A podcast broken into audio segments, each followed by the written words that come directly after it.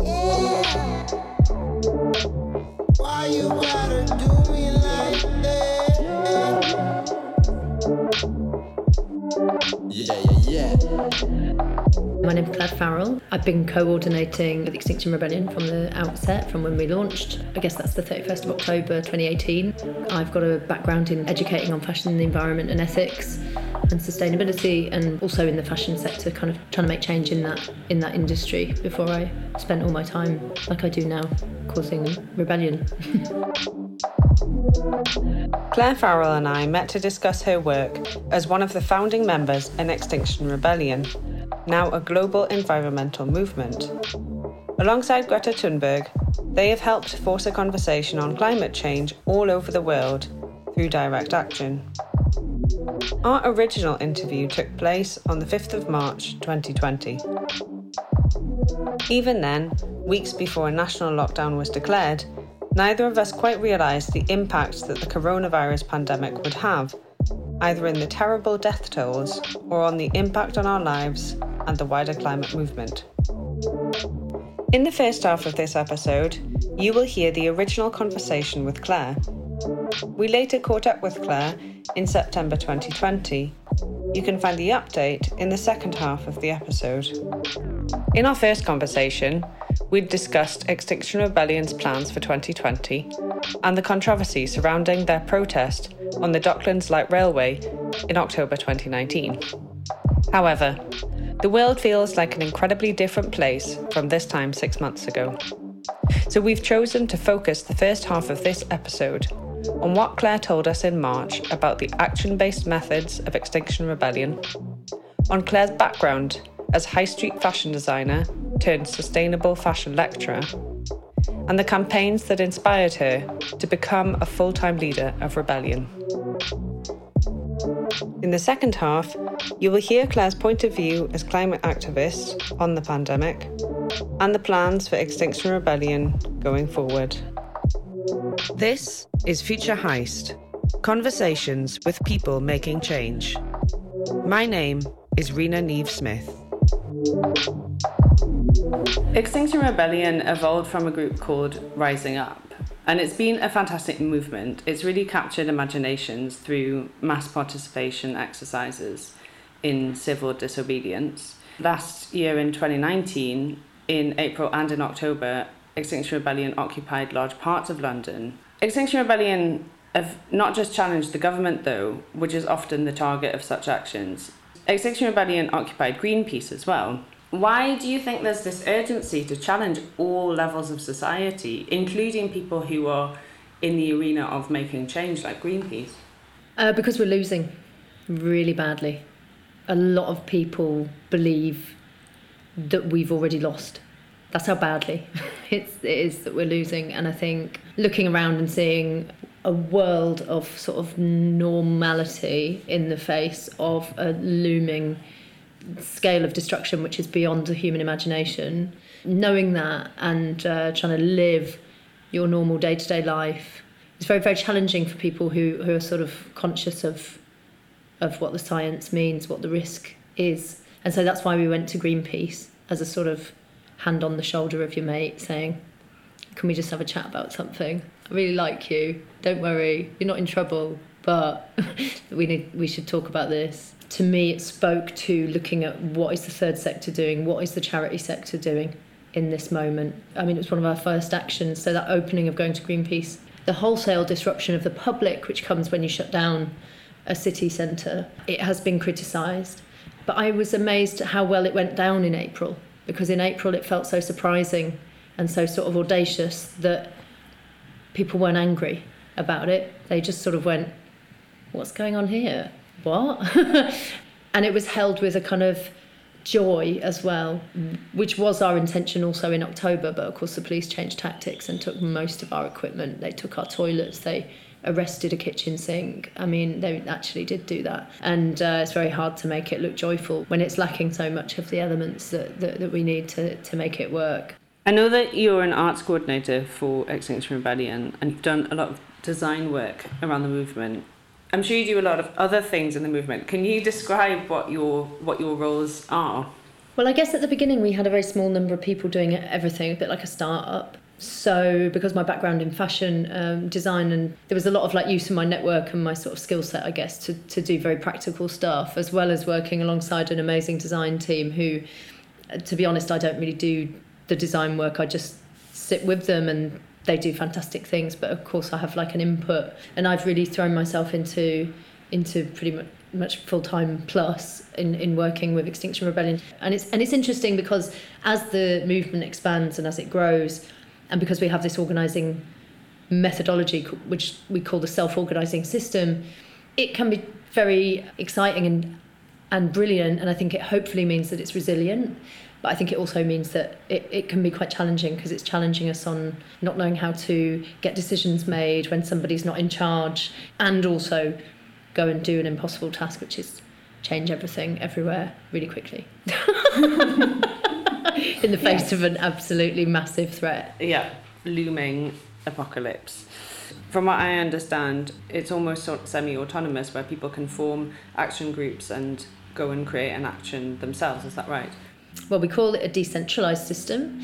We've also called it in the past post-consensus. What that means is you don't have to sit the whole movement down and get everyone to agree before you can do something, which is very stifling to getting shit to happen. So we have a set of principles and values. There's ten, you can find them on our website. And if you adhere to those, you can be X R. You don't have to sign up or pay. We do encourage everybody to join their local groups and to do things together. This isn't a D I Y movement, it's a do it together movement. So it's very much about accountability, about collaboration. It's it's not restricted by like having to work in in absolute agreement with the other people. What we've attempted to do is build something that can be a broad church, because we recognise that this is like a big thing that needs doing, and it's going to really require a lot of people. It's going to require huge numbers of people to do the work. It's going to require even bigger numbers of people to advocate for it and agree with it. So, for example, there's groups of X R scientists who are organising together. And also they go and do direct actions together. They all wear white lab coats. Incidentally, the police hate arresting them. They don't really want to go near them.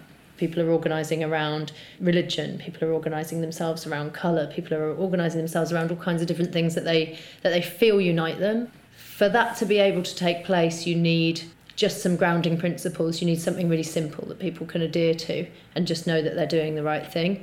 And then you need to keep an eye on it. So, you know, obviously if people go and set something on fire and run away, then we we can we can easily say, well, that's that's not in line with our principles and values. We would never do that, and that's not us. And so far, I think that's worked really well in terms of the speed of the growth that you can have, and also how easy it feels to offer to people to come into the space, basically. I wanted to talk to you about Extinction Rebellion and the fashion industry as well.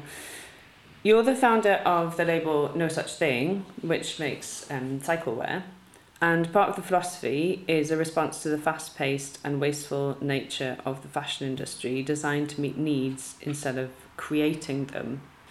Can you tell us about that philosophy? As a designer, I guess I I didn't want to pander to the desires of a retail elite of buying teams, or I, I didn't really want to be involved in the sort of churning out of postmodern crap, basically, which is which is really what what the industry I've been part of is doing all the time, sort of commodifying and cheapening and using anything really that, that it possibly can find that feels untapped uh, in order to make a profit, usually for ruthless, horrible men who tend to sit at the top of this chain, I have to say, for an industry that's full of amazing, strong women that do brilliant work. It is, I've mostly worked for companies that are making a fat, horrendous man rich. Sorry, blokes. I love men, by the way. Um, um, it's, it was kind of something about leaving all of that stuff behind. I mean, as a designer, I... I felt really empowered, I guess, by the idea of moving into the mindset of a product designer rather than a fashion designer. The first jacket that I designed you know, it was made out of recycled material, recyclable material. It was, um, I designed so that it would be hopefully fully recyclable if it could go in fibre to fibre recycling. Ha ha, there isn't any at scale, by the way. Um, but uh, but um, but that was, you know, it had it had polyester membrane that was breathable and waterproof. And and I wanted to make something that just made it like more possible for you to ride your bike more often. I think I know lots of women who ride a bike, but if they're going to something important, they can't. It's like a man can show up looking like he's all sort of macho in his special sports outfit, which he really loves getting on, lycra, special suit. You know, it's like, it's like, it's like they can like sort of luxuriate themselves in this like pretense that it's a that it's a sport, and they've got all this special kit, and like somehow that's quite macho. But if a woman arrives at work like that, most women I think feel way more self-conscious. So I just wanted to make something that helped me to feel like it was a normal thing to do, to ride a bike, to go and have interviews, or to go and like do consultancy work or whatever, and not to arrive going, hi, I'm a fashion consultant, but don't look at my outfit, right? Like, because that's a super bad way to enter the space. Prior to that, you've worked for fashion brands including Ferrucci and Good One, and also some high street suppliers. So was there a sense that you were sick of the machine that is the fashion industry as it is now?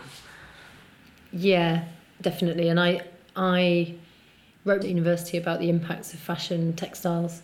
And then I thought, I'm going to have to go and sort of be someone before I can go and make a difference, because the fashion, the ethical fashion space at that time was almost sort of non-existent. With no experience as well, like it would be really hard to get a job. I guess I sort of thought that it made sense to go and work commercially. That was great because I got to learn loads about factories and how people get goods made and how they get supplied into the high street and what's the business model going on there, and deal in depth with fa- factories in, in India and in Turkey and in China. And it was a great sort of learning space. It was also a place with like the most rubbish culture to the work, and where I sort of felt like I didn't really fit in. Having already done lots of the research into like what the impacts were, it's really challenging. It makes you often, I for me, it made me often feel like I was sort of forced to contort my own morals into a shape that I didn't recognise, just in order to go and get salary.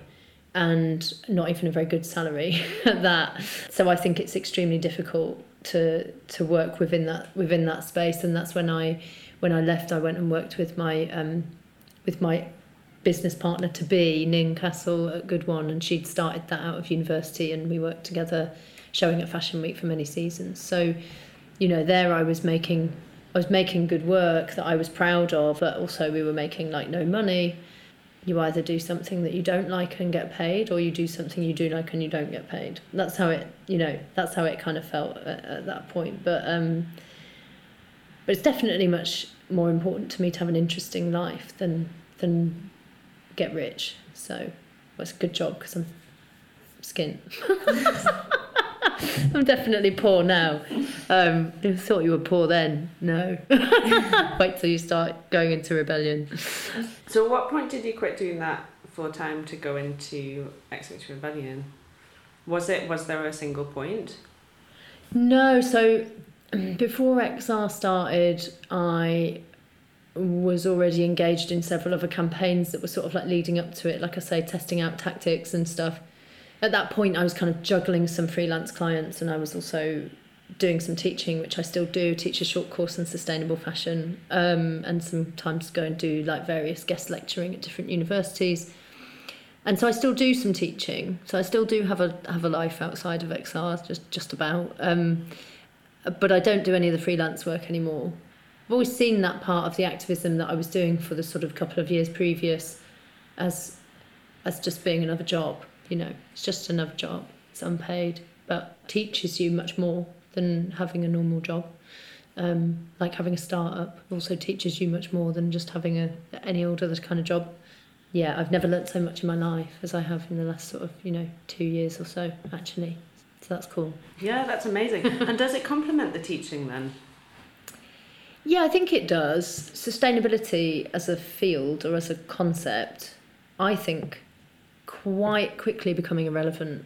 I've always known that green capitalism is like a piss take. I didn't start a brand or run small businesses because I was misguided on that fact. But I just didn't really quite know what else to do apart from be a bit of an anti-capitalist activist through the sort of anti-globalisation stuff in the two thousands, and then try and work ethically and sustainable and change an industry that's immovable. So in some ways, I feel like the work that I'm doing now is, yeah, it's relevant to the teaching, but I think it's relevant to the teaching because it's it, it can help to transform beyond a paradigm of talking about sustainability. And that's where the teaching needs to go in order to be useful. And I've not really found the language or the approach previous to seeing what's happening right down now with the with the energising of the movements and all of the activities. I think we're in a we're in the midst now of a period of social change, and but I hope that it's going to move us through to a place where we're able to think much more imaginatively and much more radically about what we do, so that we're not sort of tied down by, you know, ideas about making plastic bottles into dresses or being able to reprocess some cotton garments into some new viscose or whatever. I mean, it's as interesting as the circular conversation is. I think within the design world and within design thinking, there's a real urgent need for people to go, hey, see that circular economy stuff, you're still trying to do it inside growth-based capitalism, and that's obviously a problem. To go further than that, but think about different ways of of recognising value, different ways of exchange, and also introducing this idea of regeneration. And so I think that's part of our challenge going ahead in education, and also within education, within X R as well, in thinking about how we how we think about this regenerative stuff that we need to engineer. I wanted to ask you how you got involved in activism in general, in the sense that was what what was the first campaign that captured your imagination? I started doing activism, in inverted commas, I guess, in probably about two thousand two or three. And that was when I met somebody who introduced me to a group called the Space Hijackers. I went along to some meetings and we it was like a sort of secret agent organisation. It was very funny. Yeah, we went out and did disruptive things in public space, but it wasn't it wasn't pointed like this, going like, let's block roads and do X, Y, Z and see if it gets Y result or or whatever. It was much more about challenging people's perception of what they were doing in a public place and why, drawing people's attention to different issues, have parties on Circle Line trains, reclaim public spaces, talk to people about public and private ownership of city space, um, access to space, all of that stuff. So it was kind of anti-capitalist and looking at architecture and city planning and all of that kind of stuff. But it was, like most of all, it was funny, actually, and we we had threw great parties and did sort of idiotic things and thought it was really fun. um, that sounds amazing. So yeah, it was good. they were they were good days, and we were like, oh, the world's so bad, you know, it's got all these problems. I look back at it now, I'm just like, God, we were having such a laugh, and like everything was a bit bad, but it really wasn't that bad. You know, just it's got so much worse. Uh, yeah. And then, and then from so, where did you go from there? Then, from organising parties on on Circle Line trains, what was your what was your kind of journey from there? I guess I got really busy doing all this stuff with with Good One and trying to run a small business. I mean, all of that stuff just made me super busy. I definitely had a bit of a break in that sense, and uh, and then I was like really thinking, what's the next thing? And I'd started this project with my friend Miles called Body Politic, which was about like wearing messages and embodying struggle and stuff. So I guess I had this on the side, but then that was kind of the beginning of, of of doing some work, which naturally led into working with my friends Charlie and Clive on design work, and and then that all of that work forming the basis for the art department at X R. So it feels like it's been a fairly sort of like natural process or organic sort of journey in a way. How can people support you and what you do? I think the first thing that people should consider doing if they want to help me, which sounds really weird, is to go and join your local X R group for a meeting, go and speak to the people there and find out how fabulous they are. And they're just really full of amazing people. So you could do that, and that would be nice for you as well as good for me. We're really struggling for money at the moment, so if anyone, if you know anyone rich, send them to send them to Extinction Rebellion um, if they want to make any donations. Um, I think you can donate through our website. You'll find a route to do that. You should be able to find your local groups as well on the, the website's rebellion dot earth. There's also an international site if you're not in the U K. It's rebellion dot global, and that has a an interactive kind of map. You should be able to find even a tiny regional local group through a, a pin that's shown on the map visually, and then that'll link you through to if they've got a website or a Facebook page or a Twitter thing or whatever. And obviously you can follow us on social media, and that's also, as the organisation is quite sprawling, so there's a U K Twitter feed, there's a global Twitter feed, you'll probably find a regional one, you might find a local group one. If you have a special interest or you identify with a certain group, then look that up, because you might find Facebook or Twitter or Instagram, you might find for X R families, or um, I know there's a budding X R mothers group, there's Christians, Jews, X R Muslims, there's teachers, lawyers, doctors, scientists, all of the things. Boycott Fashion group, look them up, they're, they're, they're the best, obviously. Do you have any recommendation for people who are looking to read or watch something to get inspired, something that's inspired you in the past? Yeah, so I think one of the things that's really present that I'd recommend people look up is a podcast, which is by the Climate Psychology Alliance. And they are super duper people who have been setting themselves up in in order to support people in movements, and in order to also look really really hard at how to support young people, and probably also each other. I mean, there are, you know, we I, I know from speaking to people that work in the sort of therapeutic world that there are therapists who haven't been paying attention to this issue, you know, and they're suddenly going, oh, shit, how do I help someone if I haven't actually fronted up to this myself? This is really scary. So they're doing incredible work. They make a really, really interesting podcast, and I'd really recommend that you listen to that. How can people get involved more generally? If they're reading about climate change, they're worried about what the future holds, what can people do to get involved? I would say that there are uh, many, many aspects to what needs to happen, and some of it, some of the main bulk of the work for me is existential in nature. And I think that we live in a kind of death-phobic culture. We sort of hide birth the same way that we hide death, and a lot of cultures in the world would find that quite disturbing, actually.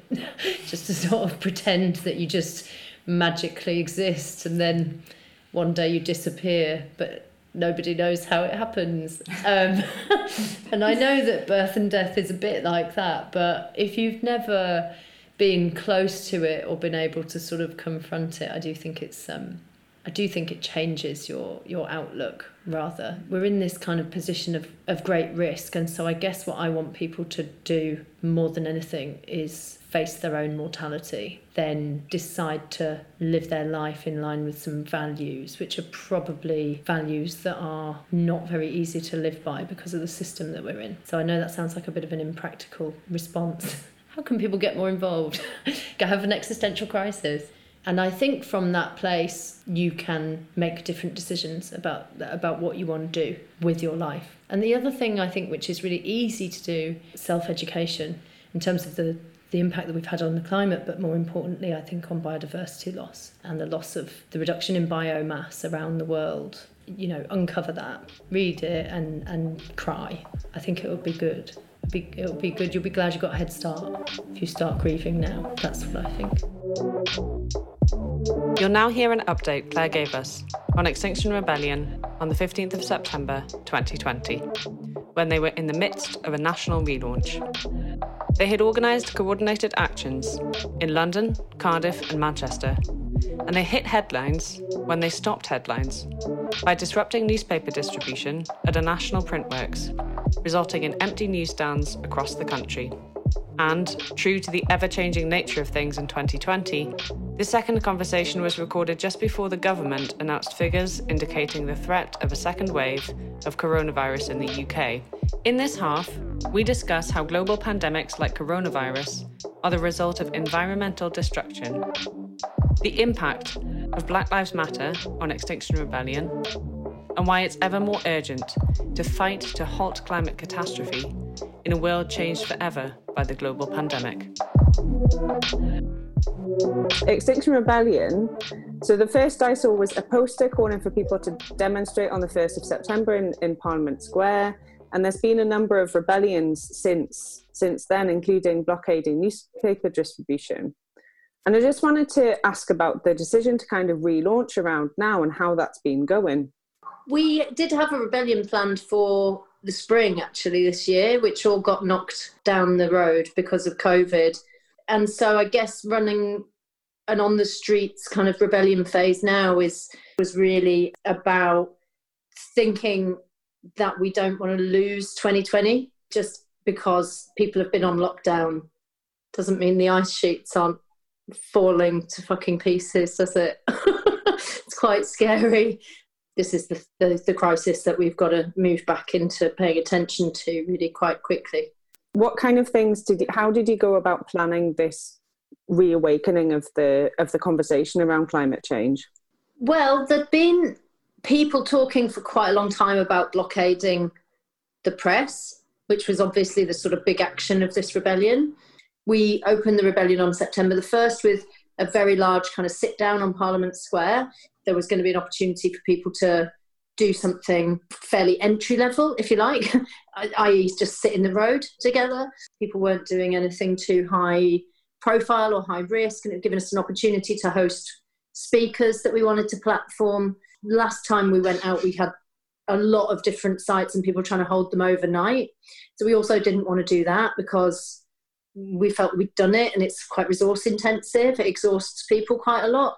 So there was a decision taken that we would do lots of dispersed actions, and as well with the aim of kind of telling a story, which I think we've been more successful with this time than ever before. So we did um, close the road at Tufton Street. It's right round the corner from Westminster, and there are two addresses there, fifty-five and fifty-seven, um, and they're the home of think tanks like Global Warming Policy Foundation, who are notorious climate deniers.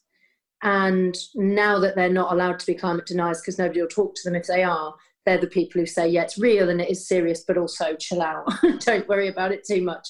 And so a lot of these are very much embedded in neoliberalism and the pushing forward of lobbying an ideology that supports big business. And it's a bit of a revolving door between them and government as well. And that felt like it was really sort of pointing to a place which people don't know very much about, which is a bit of a shady piece of the story, if you like. And then obviously later on, we did the the blockade happened at the at the Printworks, which we knew when we looked at the schedule of, of all of the different actions, we knew that that was going to be quite a sort of focus of the rebellion. I have to say, ever since that happened, the press and the government completely closed ranks. They've been absolutely horrendous to us. I mean, if you poke the hornet's nest that's got Rupert Murdoch in it, then what do you expect? I know it's not like a surprise, but certainly that's been the main focus. So the question of whether we have a free press or not is a really, really serious question that needs to be asked, because they're not helping to educate the public, nor is the B B C properly, even though that's our own public service broadcaster, supposedly. Yeah, I think in that way, managing to tell those stories is is uh, through the actions has been one of the one of the main differences. Yeah, that's really interesting, and it's true what you say about, you know, oh, some people might say, oh, you you should expect the press to close ranks with the government. Well, in some ways it's to be expected, but in other ways it's very depressing to see to to have it revealed exactly how it works, right, and to have that kind of yeah. that relationship really hammer home. And like you say, there's just this massive need to tell the truth right now, uh, to borrow a X R phrase.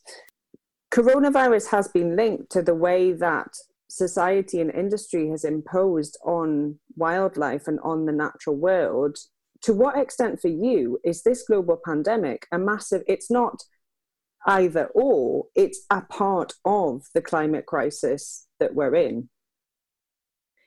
Yeah, totally. I mean, I guess you've watched that David Attenborough programme that everyone's going crazy about, but I'm really glad that he's brought that message in such a sort of flagship show mainstream way to the fore, because it's very clearly outlined in that show that the more that we enter into wild places, deep forests, the more we disturb um, the, the the untouched, not that there's hardly any of that left, but the, the more untouched areas of like really, really rich biodiversity, and the closer that we come to, what's the word I want to use, imposing our presence on those on those wild spaces and on those wild ecosystems.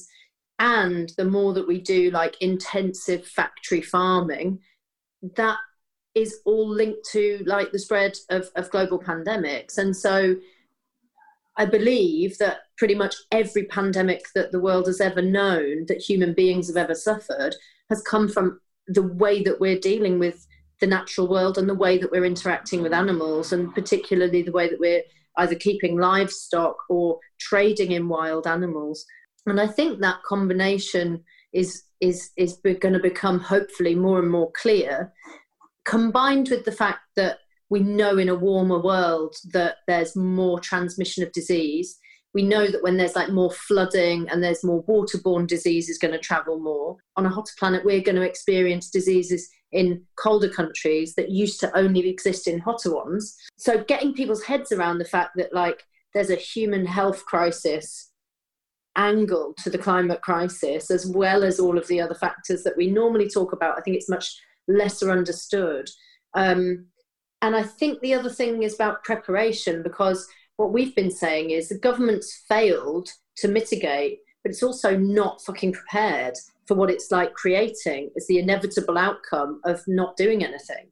So we can also understand that in, in quite short real time because of COVID. Like, yes, we had a brilliant pandemic plan in the U K, one of the world's best plans, I think, which other countries have followed and had a great success. We wrote one of the best plans, we didn't fucking use it. So we weren't prepared at all.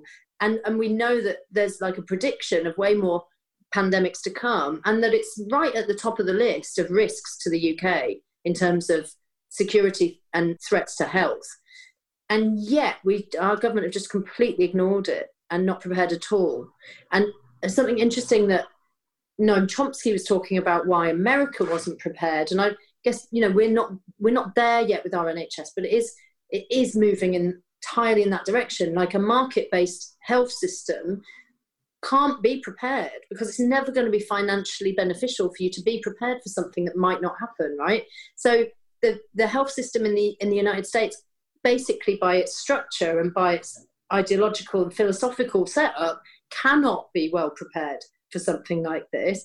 And so arguably that's what you can look at, the sort of the essence of neoliberalism is basically completely defunct in the face of this kind of a threat, and now we're facing loads of them. So I, I, I hope that people are able to kind of reflect on it in that way. I guess the other thing that for me coronavirus has shown us in real time, which is extremely valuable if people would stop to look at it, is to understand the exponential function, because it's something that human beings can't grasp very easily. And I know I can't when I look at like climate figures, and I look at like carbon emissions or temperature increase or loss of Arctic ice or whatever it is, and you look at this kind of exponential pattern and you think, I just can't, once it starts to go almost straight up, I can't, like I can't understand it. The figures become sort of meaningless, don't they? And we, we've just lived through watching something in real time that has that property. And I don't really know quite what I think about that yet, but I think there's definitely something interesting. There's definitely something interesting about going, right, I've just lived through short-term view of, of exponentiality. That's what it means. And perhaps if we're really unlucky, we're about to see it again, because we might we might handle a second wave quite badly. But I don't I don't know. Um, during the pandemic, there was ideas that circulated online. There was kind of these tweets along the lines of, the world is healing, we are the virus. For example, there were images of dolphins in the canals of Venice and aerial photographs of cities with cleaner air. Now, some of those images, it did turn out were fake, but there was still this idea that, that human beings are the problem on planet Earth. I was just wondering what you thought of that idea that humans are bad for the planet, And do you think they're the problem, or do you think it's the way that society is organised, which can be reimagined? Yeah, it's interesting that you raised that, because I know there's a lot of people who've talked around these messages being sort of the lean towards eco-fascism, basically. And like, if you just wipe some people out, then the world will heal itself and everything will be happy. I, I don't, I don't know whether I find it so easy to describe them as sort of proto-fascist, because it's true that if people leave the land alone, it recovers, right? It's true, it's true that, like, if you wrest the world from our exploitation and our extraction and our destruction, then then it does heal itself. But um, but it's also true that people can can do that less and still survive. We don't need to be destroying things as, as rampantly as we are. You know, it's it is much safer to talk about how the systems that we used to organise our societies are actually the problem. It's quite clear that some of the power structures are the problem. It's quite clear that the economics is the problem. It's quite obvious to me that the media is the problem, because it stops people from understanding what the problems are, because they refuse to educate people on them. So, yeah, I think that's I think that was really interesting, the emergence of that. And it feels to me like, you know, if that is if that is a dangerous narrative, if that is an anti-human narrative, It, it was interesting to watch how sort of easily that gets picked up and not questioned by the average person, whereas within lots of circles of very vigilant people in the green movement and activists who would pick that stuff apart and go, what's actually going on here? Is this alarming? Is this really worrying? And do we need to act against it? What should we be saying in the face of it? But I think for the average person on the street, that just felt like, oh yeah, that's great. There's like wild animals walking through the city. How great, you know. That's funny, or that's interesting, or like, oh yeah, we're really bad.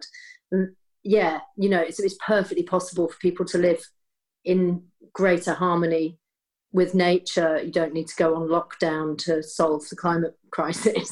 I think the other thing about, about the carbon emissions coming down was the thing I was the most interested in, because I thought immediately when it said, you know, oh, people in um, China have got these like much cleaner skies because of COVID lockdown, and so their carbon emissions are down. And then lots of people were saying to me, oh, you must be really happy about this pandemic because it's reduced people's emissions.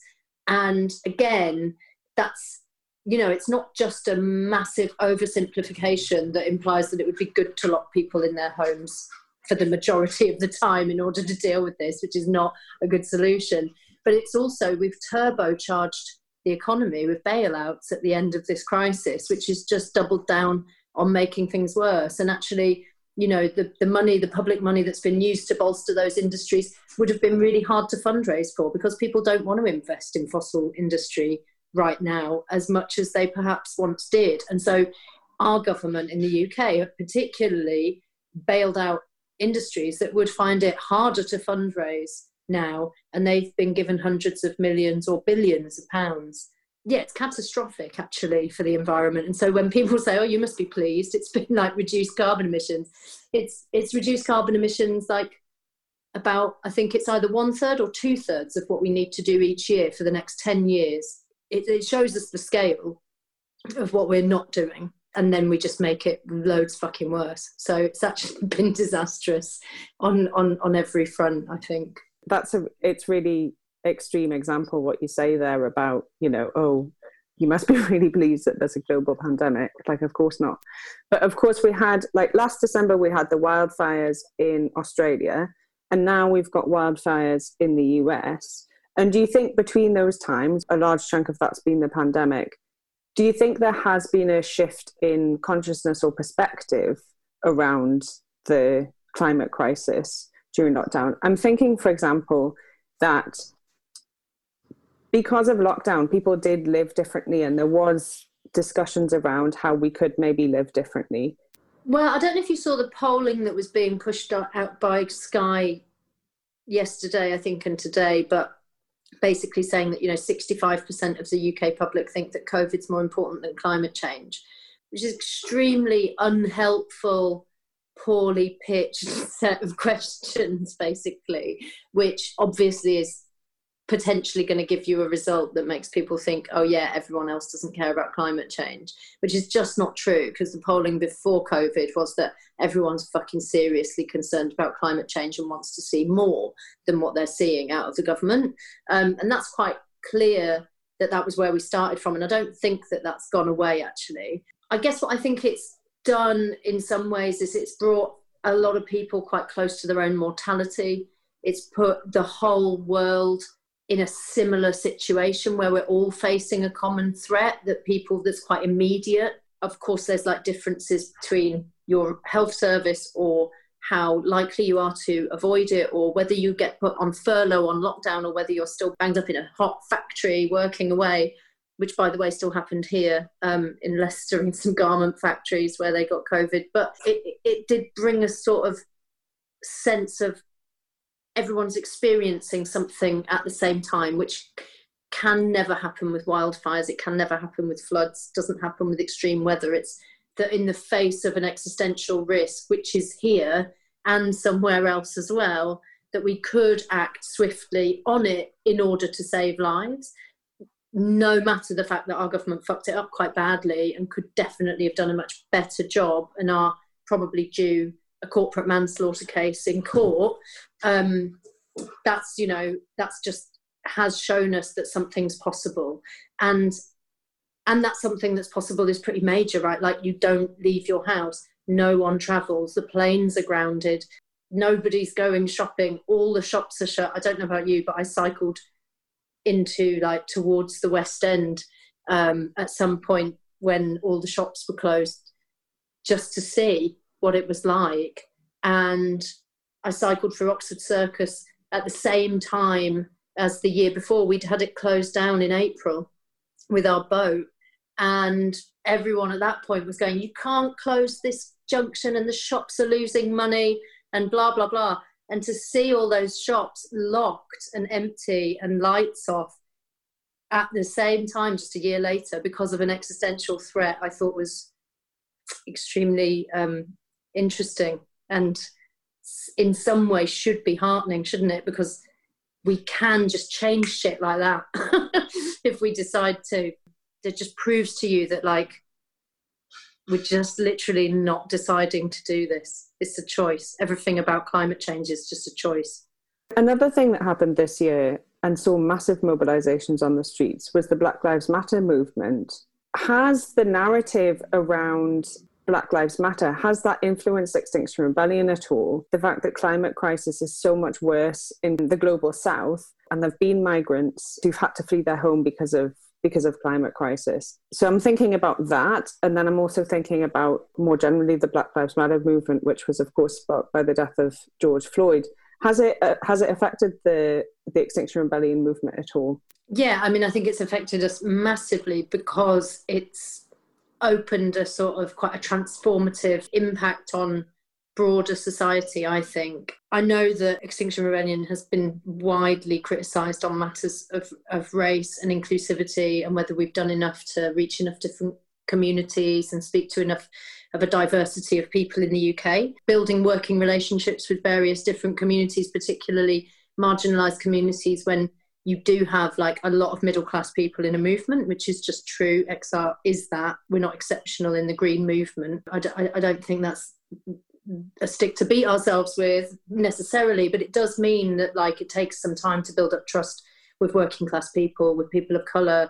And it's not to say that they haven't always been there as well, but they've not been necessarily feeling like they're prominent enough, like we've platformed people enough, like we've found enough ways to show the diversity of the movement and then increase the diversity of the movement. So that work's been going on in the background. I mean, ever since we started, we connected with lots and lots of different groups. But I think building the working trust up reached a really good point just sort of shortly after lockdown was lifted. We, I don't know if you saw, but we, we did a reparations rebellion in Brixton with an African reparations movement, Stop the Mangamizi. That was really an amazing opportunity that we arranged together to be able to show on the ground in real life solidarity, where lots of Extinction Rebellion activists came in support to block roads or to, to engage in civil disobedience, basically, alongside these other groups who are campaigning for reparations for African people. And so it felt really good to have that take place and to go out and to talk about what it actually really means to do acts of solidarity rather than just talking. There's only so much talking you can do, and Exile's always been a very sort of like action focused kind of movement. I guess the other thing about the B L M stuff was that we obviously lots of groups around the U K attended B L M protests. We all went out without our flags, without our banners, because, you know, it's not our space. But then we had people going like, where are you? And it's like, well, we're just on the street, just looking like normal person who's part of the march. I mean, we're not, you know, we're not doing anything um, to, to, to make this about us. So that was also something quite difficult to, to, to move through, because the critique comes whether you whether you carry the banner or whether you don't take the banner. But I know in some parts of the country, they've had like a huge success with collaborating on the ground. We've offered, I think we've had behind the scenes quite a bit of support on, on police liaison and lawyers and legal contacts. And in Brighton, they did some collaborative protests where they made joint banners. So it says B L M and Extinction Rebellion working together. So in some places, because it's quite grassroots as well, the connections, in some places there's very explicit connection, and in other places there's behind-the-scenes support, uh, and in other places there's people pointing out as going, you're still not there on the B L M protests, but really we, loads of us are. So it's kind of, uh, n- you know, nothing simple. It's an ongoing piece of work that takes quite a, quite a long time, and you've got to build up trust. It's trust-based, and uh, you just can't rush that. I've been thinking about it recently because of the, the migrant crisis as well, which, of course, the Tories kind of ramped up attention on the, the migrants who have been arriving recently, and it felt like a real attempt to distract us from coronavirus. But of course, so many of those migrants are, are climate refugees, basically, and, and that's bound to get worse as as time goes on. I think what was interesting after that Printworks action, actually, was that whilst um, whilst the the elites were like, you know, frothing at the mouth over what we'd done and how outrageous it was, and saying like, it's disgraceful, you shouldn't be out doing protests. They had nothing to say about the people who blockaded the port of Dover to try and keep migrants out. That's basically a bunch of far-right activists taking taking on civil disobedience, like, against refugees, basically. So they had no opinion about that. No one said anything about it, but they were they were very upset about us being protesting again. So, you know, it shows there's only a handful of people who spoke out about that, like Diane Abbott, but otherwise that protest largely sort of got ignored. I don't like the idea of people using um using direct action against the vulnerable and the marginalised and, and the and the people that deserve our support. Exactly. At all. We're talking now just before London Fashion Week. And we talked a lot last time about fashion because, of course, that's your background. That's the industry I work in. And during the pandemic, I mean, you mentioned it before, the hierarchy in fashion was revealed in instances like workers not being paid, both overseas and here in the U K in Leicester. Fashion Week this season is taking place in a reduced format, but there's still a sense that the fashion industry is trying to get back to business as usual before long. I wanted to ask what you think about still making a target of the fashion industry. What I do know that the fashion team have been working on is two things. One is to produce a video of the letter that they wrote to fashion, which I don't know if you've seen that, but it's a really fantastic piece of work. If you scroll back through their Instagram feed, you'll find it probably quite quickly. Dear Fashion, we hear you. So it took some of the most extraordinary things that have been said by people in the industry, by people like Caroline Rush, Marc Jacobs, various different designers, and all of the kind of outrage and concern and disgust, in a way, actually, from some of those people that are saying, like, we've got, we make all this shit and it's not, there's no one even to buy it. What are we doing? This is a waste. We need to turn this around. We've destroyed the planet. And for what? Like, da-da-da. And so it's quote after quote after quote after quote lined up, and then directed back at the industry to just say, this is the kind of shit you guys are saying, and then, like, what's changing here? So they're going to make that into a video, which I think is going to be really, really powerful And later this year, or maybe early next year, I think we I think we maybe see them push it a little bit further into the distance. They've got more time to organise, but they're hoping to set up um, a global assembly, so like a people's assembly for stakeholders in the industry to sit around together and discuss what can be done. And this is a big challenge because we've got to be determined that it's not another talking shop. We've got to be determined that it's not got the influence of brands over the outcome, which the majority of these things usually have so much involvement from corporate money and sponsors and people who need to be kept happy, who show up, that they can't actually have like a truly, truly radical conversation. And what I'm excited about is that between us, we've all got like quite good networks through different parts of the industry. So like, I would like to see a fashion journalist sit down next to a machinist, sit down next to a pattern cutter, sit down next to like someone who works in a warehouse for Boohoo or whatever, you know, to have these different people from these different parts in the industry. And for once, for them all to be in one place together, talk about what the actual problems are and see where that conversation takes them. Because I'm pretty sure when it's not just like executives and senior designers and posh people on big salaries having clever conversations, I'm pretty sure something very different can take place. That will be called something like Fashion Act Now. And it was going to be in October, but I think it will happen a little bit later, so maybe early next year. But watch their um, Instagram for, for updates on that. I think it will be really interesting. And of course, uh, you'll be so welcome to come if you want, Rena. That'd be amazing. That'd be, oh yeah. My God, that'd be so cool. That sounds like such a good, a good idea. As you say, getting people who are normally nowhere near each other to actually talk about and have different perspectives and, you know, all the rest of it come together. It's kind of like what we wanted to demand, that Fashion Week was cancelled to be replaced with an assembly. And I guess in the spirit of X R, you know, if we don't get our demands met, we just try and meet them ourselves. Yeah, it's wildly ambitious, and I think they've got quite a bit of fundraising to do in the run up to it to try and get enough money just to help them use the use the best kind of digital platform and stuff, because people will be all over the world and bringing people together. But yeah, I think it'll be really exciting.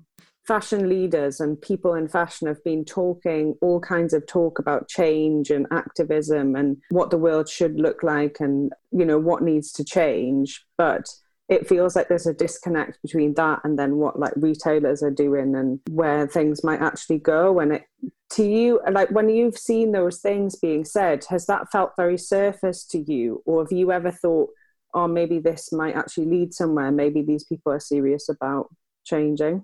I don't think that they've accidentally said such extreme things. You know, some of the, when you read that letter, you'll be like, oh, shit. It's like, you know, it, it is literally people like Marc Jacobs saying, like, why are we making all this fucking shit? It's pointless. Yeah. So, you know, and I do I do think that people are in that place where they've woken up and they've realised that it is, you know, is a pointless waste of resources. And there's really no reason to, like, destroy civilised life to make clothes, right? So I think they've woken up, but I think what they haven't got is, like, any guts yet. So I just don't feel like things are moving because I don't think people dare to have the conversations about what actually needs to give. And, you know, what needs to give is like, we need an entirely new economy and a totally new paradigm. But the more that people are like ready for something like huge change, the better. So I do find it quite heartening because they say they sound outraged.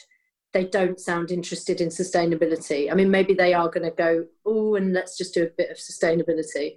And then I'll be extremely disappointed.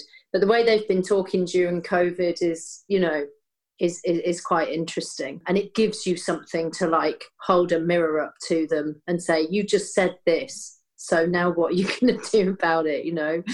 So yeah, I, I guess I think we're in we're in interesting times, but as many people as we can get to like, continue to to draw attention to, to the fact that stuff needs to change and and everybody's actually been made really much poorer and much less happy by the way that the system is set up. The more people who are sort of screaming that from the rooftops and causing as much trouble as possible, there needs to be plenty more disruption, and still there needs to be plenty more lifting up of like those voices that we don't normally hear. And I think this is again where like the Black Lives Matter, but the reemergence of that and the empowerment that people feel through that and the bolstering of people's ability to, to, to talk about things like refugee crisis, to talk about how abjectly racist our industry is, to talk about the fact that it's built on colonialism and slavery and all of this sort of toxicity, which is what we sort of grew the current system out of, all of that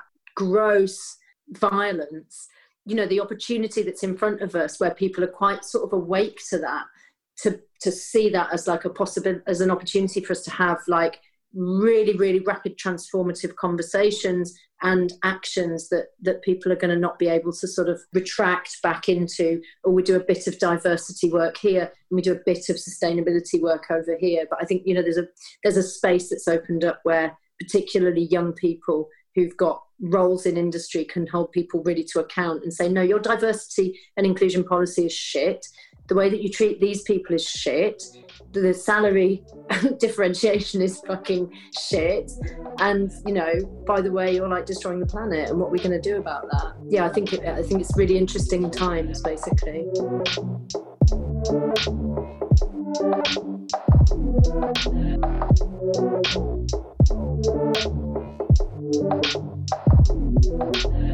If you've been inspired by this episode, find your local branch of Extinction Rebellion from Algeria to Zambia on the website rebellion dot global.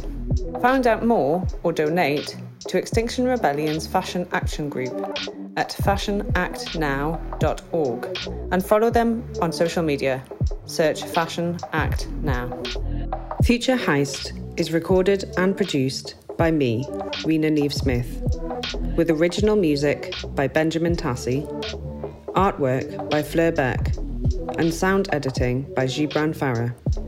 Ben Weaver-Hinks is our podcast consultant, and Charlotte Watts, our social media editor. You can find original illustrations for Future Heist by Charlotte on social media. Follow us at future underscore heist on Instagram and Twitter, or Future Heist Podcast on Facebook and YouTube. You can find a transcript for this episode on renathejournalist.com forward slash podcast. Special thanks to Chloe Vasegi, and if you liked this episode, please subscribe and tell a friend.